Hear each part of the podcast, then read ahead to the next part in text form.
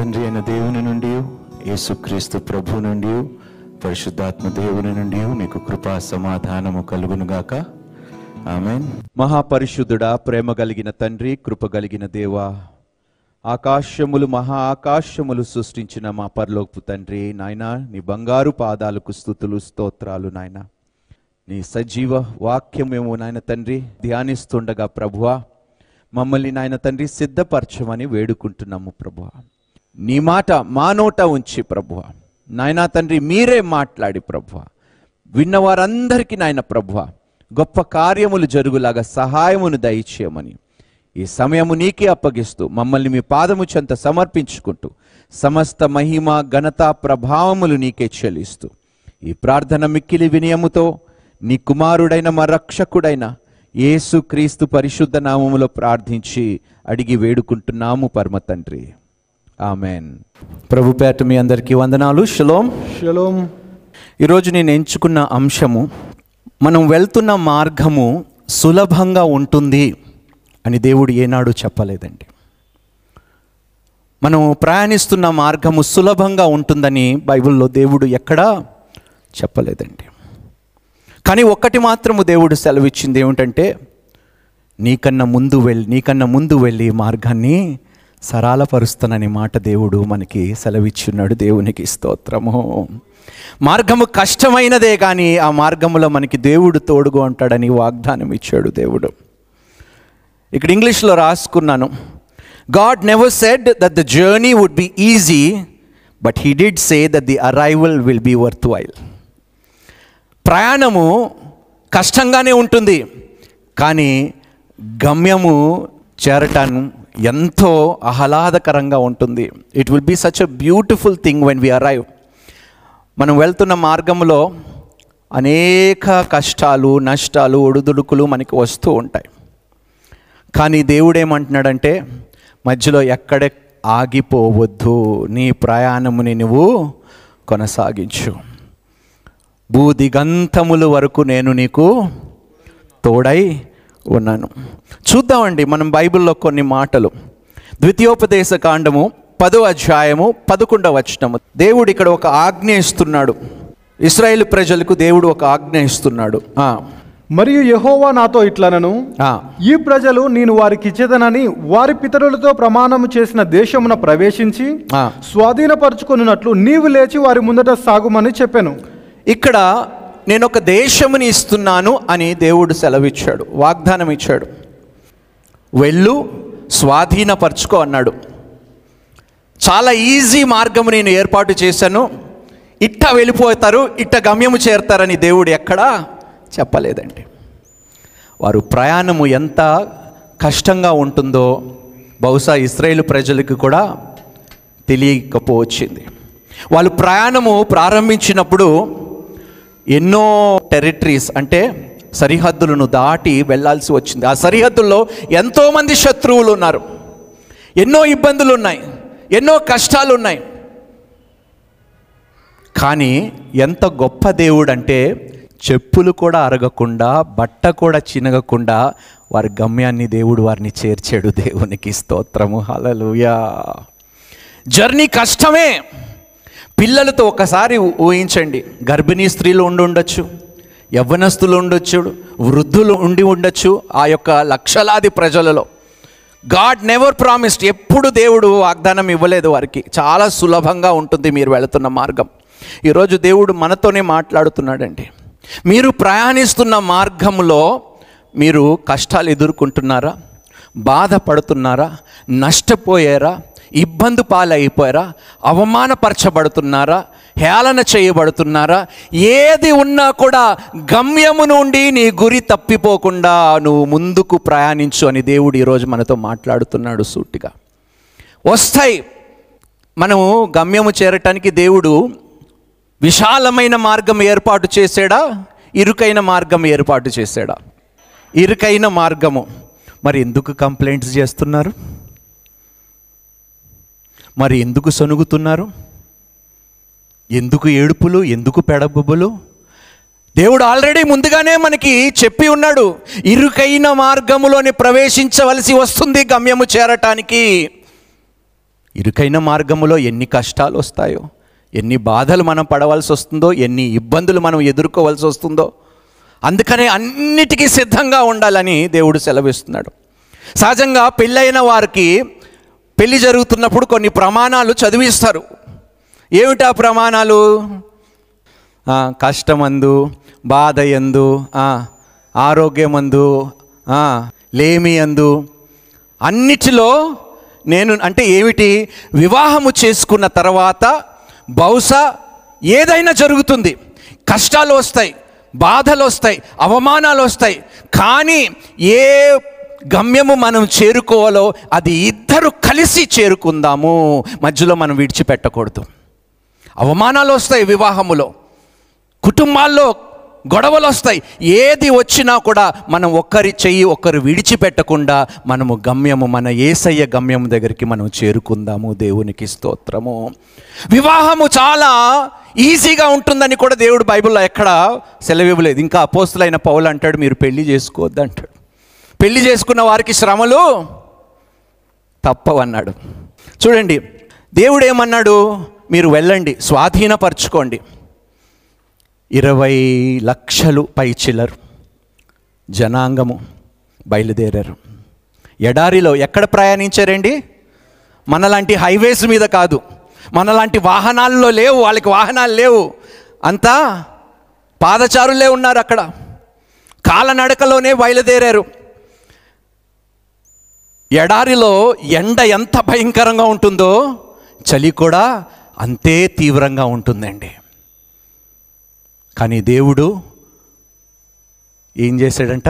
పగటి వేళ మేఘస్తంభము వలె రాత్రి అగ్ని స్తంభము వలె. అందుకని అంటున్నానమ్మా మనం వెళ్ళవలసిన త్రోవ కష్టమైనదే. చాలా ఇరుకైన త్రోవ. మధ్యలో ఆగిపోకండమ్మా. మధ్యలో మీ విశ్వాసాన్ని విడిచిపెట్టకండమ్మా. ఏదో చిన్న పొరపాటు జరిగింది ఏదో పెద్ద అనరానిది ఏదో జరిగిపోయింది మీ కుటుంబంలో మీ జీవితంలో మీ వ్యక్తిగత జీవితంలో. జరిగినంత మాత్రాన ఆత్మీయతను విడిచిపెట్టకండి మీ విశ్వాసములో వెనకడుగు వేయకండి గమ్యం వైపు చూస్తూ నన్ను చంపినా నేను నిన్ను విడిచిపెట్టను అనే విశ్వాసముతో మీరు ముందుకు వెళ్ళాలి. The end will be more glorifying then the beginning మనం ఎక్కడంట? మహిమల నుండి అధిక మహిమలోకి మనము ప్రవేశించబోతున్నాము. దేవునికి స్తోత్రము. అలలోయ అలలోయ మొదటి కొరింతులకు రాసిన పత్రిక రెండో అధ్యాయము తొమ్మిదో వచనం. దయచేసి అండర్లైన్ చేసుకోండి.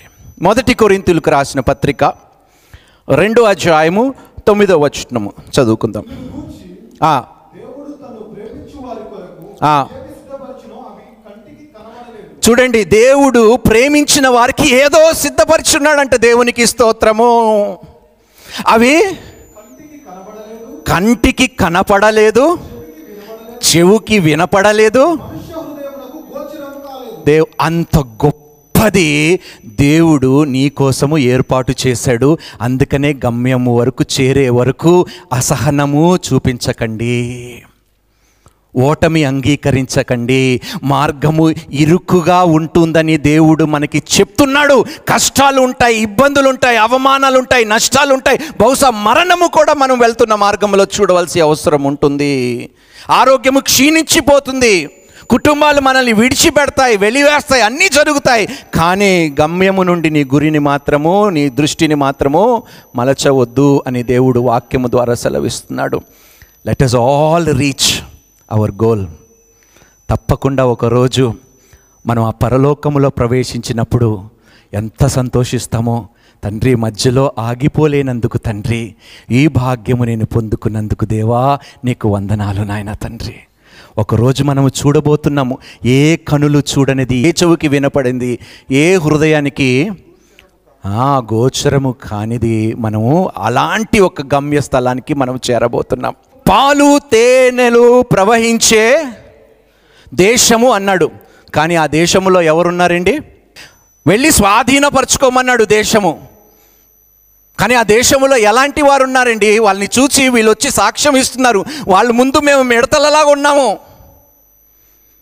వాగ్దానపు దేశానికి వెళ్ళిపోమన్నావు దేవా బాగానే ఉంది. కానీ ఇదేంటి దేవా? ఈ ఘోరమేంది దేవా? ఇలాంటి భయంకరమైన మనుషుల్ని ఎదుర్కోవటానికైనా మమ్మల్ని అక్కడి నుండి విడిపించి నేను ఎప్పుడు సులభంగా ఉంటుందని చెప్పాను? సులువుగా ఉంటుందని మార్గం నేను ఎప్పుడైనా వాగ్దానం ఇచ్చానా? దేవుడు ఎక్కడ చెప్పడండి? నీ విశ్వాసము నువ్వు కనుపరచాలి. దేవా మార్గం ఎంత కష్టమైన ఎంత ఇబ్బందికరమైన వెనకంజు వేయటము మాత్రము ఉండదు నా జీవితంలో నేను వెనకడుగు వేయను. నాగలి పట్టినవాడు నాగటి మీద చెయ్యి వేసి నా వాడు కాడు. అమ్మా కష్టాలు వస్తాయమ్మా నష్టాలు వస్తాయమ్మా బాధలు వస్తాయమ్మా మీ భర్త నిన్ను విడిచిపెట్టిపోవచ్చు నీ భార్య విడిచిపెట్టిపోవచ్చు నీ పిల్లలు నిన్ను కాదని అనాథ శరణాలయంలో కానీ వృద్ధాశ్రమంలో నిన్ను విడిచిపెట్టిపోవచ్చు కానీ దేవుడు నిన్ను విడిచిపెట్టడమ్మా. నీవు గమ్యము చేరే వరకు ఆయన నీకు తోడుగా ఉంటాడు దేవునికి స్తోత్రము. హలలోయా రైట్ చూద్దాము కీర్తనలు. ఇరవై మూడవ కీర్తన. నాలుగో వచనము. అక్కడ ఏం చెప్తున్నాడు? అలాంటి ప్రయాణాలు నాకుంటాయి నా జీవితంలో. లోతైన అనుభవాలు ఉంటాయి చీకటి అనుభవాలు ఉంటాయి లోయల్లోని నేను ప్రవేశించవలసిన అవసరం ఉంటుంది. కానీ ఎంత చక్కటి ఆదరణ తెలుసా? ఏమిటంట? ఏ అపాయమునకు నేను భయపడను. నీవు నాకు తోడై ఉండును. దేవునికి స్తోత్రము. అమ్మ లోయల్లో ప్రయాణిస్తున్నావా? చీకటికరమైన అంధకరమైన ప్రయాణంలో నువ్వు వెళ్తున్నావా? దేవుడు ఒక్కటే అంటున్నాడమ్మా. చీకటి వైపు కాదు నువ్వు చూడవలసింది. నీ పరిస్థితుల వైపు కాదు నువ్వు చూడవలసింది. నా వైపు ఒక్కసారి చూడు. నీ గమ్యము వరకు నిన్ను చేరదీసేదాకా నిన్ను ఏమాత్రము విడవను ఎన్నడూ ఎడబాయను. దేవునికి స్తోత్రము. ఆది కాండము పన్నెండవ అధ్యాయము. ఒకటి రెండు వచనాలు. మొదటి రెండు వచనాలు.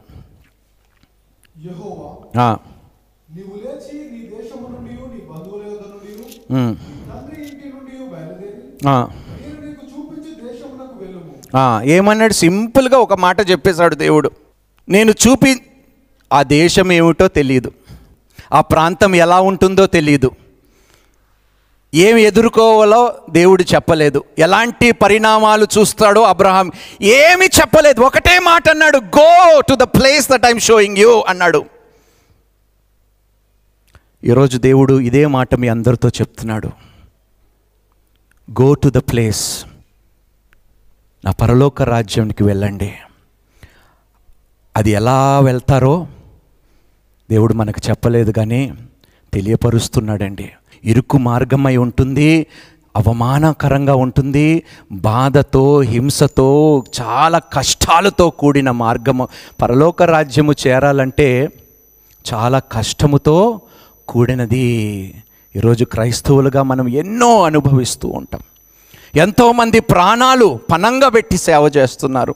సులువుగా ఉంటుందని బైబిల్ ఎక్కడ పరలోక రాజ్యానికి వెళ్ళటానికి సులువుగా ఉంటుందని దేవుడు బైబిల్ గ్రంథంలో ఎక్కడ చెప్పనే చెప్పలేదు. It is a life anybody is preaching that it is easy to enter in to heaven వాగ్దానపు దేశంలో వెళ్ళటానికి ఎంత కష్టపడ్డారో పరలోక రాజ్యానికి వెళ్ళటము కూడా అంతే. కష్టముగానే ఉంటుంది కానీ నువ్వు నిలకడగా ఉంటే స్థిరముగా నువ్వు విశ్వాసములో నిలబడగలిగితే తప్పకుండా గమ్యానికి దేవుడు నిన్ను చేరదీస్తాడు. కొన్ని వాటికి కష్టమైన మార్గములు తరచుగా అందమైన గమ్య స్థానాలకు దారి తీస్తాయి. దేవునికి స్తోత్రము. ఎప్పుడైనా ఎవరైనా హిల్ స్టేషన్కి వెళ్ళారా? హాలిడేస్కి? చాలామంది వెళ్ళుంటారు. వెళ్ళారా? కొండ ప్రాంతంలో హిల్ స్టేషన్లో చక్కగా ఉంటుంది. కానీ ప్రయాణం ఎంత కష్టంగా ఉంటుందండి? ఉంటుందా లేదా చెప్పండి? నేనైతే చాలా ప్రాంతాలకు వెళ్ళానండి. చాలా ప్రాంతాలకు వెళ్ళాను. కొన్నిసార్లు భయం వేస్తుంది. ఆ రోడ్డు పక్కన గోడ కూడా ఉండదు. ఎక్కడ పాడిపోతామో ఎక్కడ రోడ్డు కూలిపోతుందో ఎంత భయముతో కూడిన ప్రయాణము. ఇబ్బంది. కానీ ఆ స్థలము చేరిన తర్వాత ప్రయాణం అంతటిని మర్చిపోతాం ఒక్క క్షణములో. సో ఇదే దేవుడు చెప్తున్నాడు. మీరు పరలోకానికి ప్రవేశించినప్పుడు ఏది గుర్తుండదు మీకు. అక్కడ కష్టము జ్ఞాపకం ఉండదు నష్టము జ్ఞాపకం ఉండదు బాధలు ఉండవు అవమానాలు ఉండవు ఏడుపు ఉండదు ఏమీ ఉండదు. అలాంటి లోకములో మనము చేరబోతున్నాము. అంతవరకు మీరు ఓర్పు సహనము కలిగి ఉండండి. మార్గము కష్టమైనదే సులువైనది కానే కాదు. మనము చేరుకోవలసిన గమ్యము పరలోక రాజ్యము అది సులువుగా ఉంటుందని ఎవరైనా చెప్తే దయచేసి ఆ మాట అబద్ధము. అందులో ఏ మాత్రము సత్యము లేనే లేదు. చూడండి ఏ ప్రయాణము ఎప్పుడు ఇంపాసిబుల్గా ఉంటుందో తెలుసా? కష్టముగా ఉంటుందో తెలుసా? అసాధ్యముగా ఉంటుందో తెలుసా? ఏదైనా ప్రయాణం ఎప్పుడు అసాధ్యంగా ఉంటుందో తెలుసా? ఏ ప్రయాణమైనా అది ప్రారంభించకపోతే. ఏ ప్రయాణమైనా ప్రారంభించకపోతే అది అసాధ్యముగానే మన జీవితంలో మిగిలిపోతుంది. అందుకనే దేవుడు మనకు ఒక గమ్యాన్ని ఇచ్చాడు వెనకున్న వాటిని మర్చిపోయి ముందున్న వాటి మీద దృష్టి సారించమన్నాడు దేవుడు దేవునికి స్తోత్రము. Any journey will be impossible if you never begin అర్థమైందండి మీకు? స్పష్టంగా ఉందా? మీరు అడుగు ఎటువైపు తీశారు? ఎక్కడికి వెళ్ళటానికి అడుగు తీశారు మీరు? పరలోక రాజ్యం వైపు. దేవుడు నిత్య నరకాగిలో నుండి మిమ్మల్ని మళ్ళించి మిమ్మల్ని తప్పించి పరలోక రాజ్యము మార్గము మీకు దేవుడు చూపించాడు కానీ అందులో దేవుడు ఒకటే చెప్తున్నాడు శ్రమలు అనేకముగా ఉంటాయి కానీ మీరు జడియకండి ఈ లోకముని నేను జయించి ఉన్నాను దేవునికి స్తోత్రము. నిన్ను నేను ఏమాత్రము వీడవను ఎన్నడూ ఎడబాయను. ఫిలిపీలకు రాసిన పత్రిక మొదటి అధ్యాయం ఆరో వచనము. మీలో ఈ సత్క్రియను ఆరంభించిన వాడు. యేసుక్రీస్తు దినము వరకు దానిని కొనసాగించునని రూఢిగా నమ్ముచున్నాను. హలలుయ నీవు గమ్యము చేరటానికి ఒక సత్క్రియ యేసు నీలో ప్రారంభించాడు దేవునికి స్తోత్రం. తండ్రి యేసుక్రీస్తు ప్రభు ద్వారా తన మరణము ద్వారా తన రక్త ప్రోక్షణ ద్వారా దేవుడు మనకు ఒక మార్గము సిద్ధపరిచాడండి. దేవుడు ఏమంటున్నాడు తెలుసా? ఆ మార్గము చేరే వరకు. ఏ కార్యము నేను నీలో ప్రారంభించానో అది క్రీస్తు దినం వరకు నేను కొనసాగిస్తాను దేవునికి స్తోత్రము. అమ్మా మీరు వెళ్తున్న మార్గం ఎలాంటిదో నిజంగా నాకు తెలియదమ్మా. మీరు పడుతున్న కష్టాలు ఆడవాళ్ళు స్త్రీలు పెద్దలు తల్లులు మీరు పడుతున్న బాధ ఏమిటో నాకు తెలియదు. మీరు ఎదుర్కొంటున్న నష్టాలు అవమానాలు మీ భర్త చేత ఇబ్బంది పడుతున్నారా? మీ ఇన్లాస్తో మీరు బాధపడుతున్నారా? ఆడపిల్ల పుట్టిందని అవమానపడుతున్నారా? అమ్మా మార్గము సులువుగా ఉంటుందని దేవుడు చెప్పలేదు.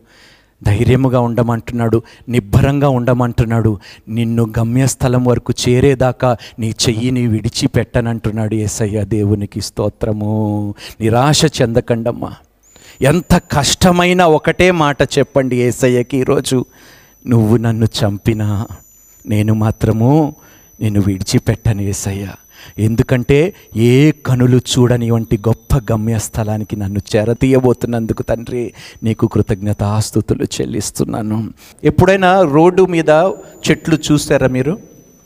చూసారా మీరు? చూసాం. చూసారా? దానికి నీళ్ళు ఎక్కడి నుంచి వస్తున్నాయి? ముందు రెండు సంవత్సరాలు మనకి సరైన వర్షాలు లేవు. నీళ్ళు చాలా కష్టమైంది మనకి. అయినా ఆకు ఎండలేదండి దేవునికి స్తోత్రము. ఎండని చలిని కరువుని చెట్టులే ఎదుర్కొంటే దేవుని చేత స్వయంగా ఆయన స్వరూపములో నియమించిన బడ్డవారు మనము ఇంకా ఎంత తట్టుకోగలగాలండి దేవునికి స్తోత్రము. హలలుయా అది ఏం చేస్తుందో తెలుసా? దాని కింద ఉన్న భూమిని చీలుస్తుందంట. ఆ నీళ్ళు కోసము చీలుస్తుందంట. ఎంత కష్టమైన ఆ వేరు ఆ నీళ్ళ ఊట చేరే వరకు అలాంటి బ్రతుకు మనకి కావాలి. అలాంటి నడవడి మనకి కావాలి. ఎంత కష్టమైన చీల్చుకుంటూ వెళ్ళిపోతామండి. ఎందుకో తెలుసా? జీవపు జల ఊటలని మనము తాగబోతున్నాం ఒకరోజు దేవునికి స్తోత్రము. హలలోయ వృక్షాలని దేవుడు ఉదాహరణంగా మనకి చూపాడు. వృక్షము సహజంగా బైబిల్లో మనుషులతో దేవుడు పోలుస్తున్నాడండి. ఆ గుడ్డివాడు చూపు వచ్చినప్పుడు నీకేం కనిపిస్తుంది అని గుడ్డివాడిని అడిగినప్పుడు ఆ గుడ్డివాడు ఇచ్చే జవాబు ఏంటో తెలుసా? మనుషులు వృక్షములు వలె నాకు కనిపిస్తున్నారు దేవునికి స్తోత్రం. Today I want you to be a tree ఒక వృక్షము వలె. అమ్మా ఎవ్వరు పట్టించుకోకపోయినా దాని పని అది చేసుకుంటూ వెళ్ళిపోయిందమ్మి. దాని వేర్లు నీళ్ళు దొరికేదాకా జీవపు జలుపు ఓటలు దానికి అందేదాకా అది ఓటమిని అంగీకరించలేదు. మరి మీరెంత శ్రేష్ఠులు వృక్షాలు కన్నా దేవునికి స్తోత్రము? మీ గమ్యము చేరేదాకా ఎంత కష్టం వచ్చినా ఎన్ని ఎడారి ప్రాంతాల్లో మీరు వెళ్ళవలసి వచ్చినా అమ్మ గమ్యములో ఆగిపోకండమ్మా చేతులు ఎత్తేయకండమ్మా దయచేసి. చేతులు ఎప్పుడు ఎత్తాలో తెలుసా? కేవలము ప్రార్థించడానికి స్తుతించడానికి ఘనపరచడానికి మాత్రమే. మీ జీవితంలో ఎప్పుడు చేతులు ఎత్తి అయిపోయింది నా పని అయిపోయింది ఇంతే నా బ్రతుకని మాత్రం చేతులు ఎత్తకండి దయచేసి. కష్టమైన మార్గము ఇరుకైన మార్గములో మనం నడవలసి ఉంటుంది. అబ్రహాంకి దేవుడు చెప్పాడు వెళ్ళు స్వాధీనపరచుకో వెళ్ళు నేను చూపిస్తున్న దేశానికి వెళ్ళమన్నాడు.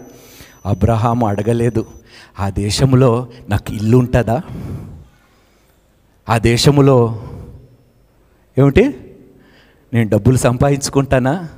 ఆ దేశంలో నాకు మూడు పూట్ల తిండి ఉంటుందా? క్రైస్తవుల పరిస్థితి ఇదే. యేసుక్రీస్తుని నమ్ముకుంటే మూడు పూట్ల తిండి ఉంటుంది. చక్కటి ఎన్ని అబద్ధపు బోధలో ఈ లోకంలోని ఎంత దౌర్భాగ్యమండి ఆ మాటలు నమ్మేసినందుకు. ఎంత మోసపోతున్నామో మనము. అబ్రహాం ఒక్క మాట అడగలేదు. నువ్వు నాకు భవనం కట్టిస్తావా? నేను వెళ్ళే స్థలానికి? నాకు ఉద్యోగం ఇస్తావా? నా భార్యని నన్ను క్షేమంగా నువ్వు కాపాడు. దేవుడు ఏమి చెప్పలేదు నువ్వు వెళ్ళన్నాడు అంతే. మార్గం ఎలా ఉంటుందో అబ్రహాంకి చెప్పలేదు. దేవుడు చెప్తున్నాడు పరలోక రాజ్యం వైపు నువ్వు తిరుగు. గమ్యము చేరేదాకా నేను నీకు తోడై ఉంటాను. తల్లి తండ్రి నిన్ను విడిచినా నేను మాత్రము నిన్ను విడవను. ఏ సత్క్రియ అయితే నీలో ప్రారంభించానో అది ముగిస్తానంటున్నాడు యేసు నామంలో దేవునికి స్తోత్రము. కొలోసీలకు రాసిన పత్రిక రెండో అధ్యాయం ఆరు ఏడు వచనాలు. కావున మీరు ఆ కావున మీరు ప్రభు అయిన క్రీస్తు యేసును అంగీకరించిన విధముగా ఆ. ఆయన యందు వేరుపారిన వారై ఆయన యందు అమ్మా ఏమిటంట? మనము వృక్షమైతే వేరు ఎవరు? నాకు చెప్పాలి ఈరోజు. మనము వృక్షమైతే వేరు ఎవరు?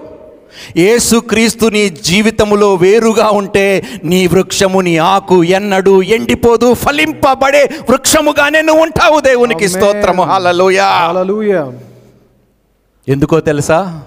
ఆ వేరు ఎలాంటి భూమినైనా చీల్చుకొని నిన్ను మొయ్యగలుగుతుంది ఆ వేరు. చెట్టు వేరుని భరిస్తుందా? వేరు చెట్టుని భరిస్తుందా? ఎస్ వేరే చెట్టుని భరిస్తుంది. చాలా గట్టి వేరున్నదండి మన జీవితంలో. ఎంత గాలి వచ్చినా ఎంత తుఫాన్ వచ్చినా ఎంత ఎండ వచ్చినా అందుకనే తొంభై ఒకటవ కీర్తనలో అంటాడు పగటి వేళ ఎండ దెబ్బ అయినను రాత్రి వేళ వెన్నెల దెబ్బ అయినను దేవునికి స్తోత్రము. ఎందుకంటే క్రీస్తు అనే వేరులో మనం అంటగట్టబడి ఉన్నాము దేవునికి స్తోత్రము. కష్టంగానే ఉంటుంది.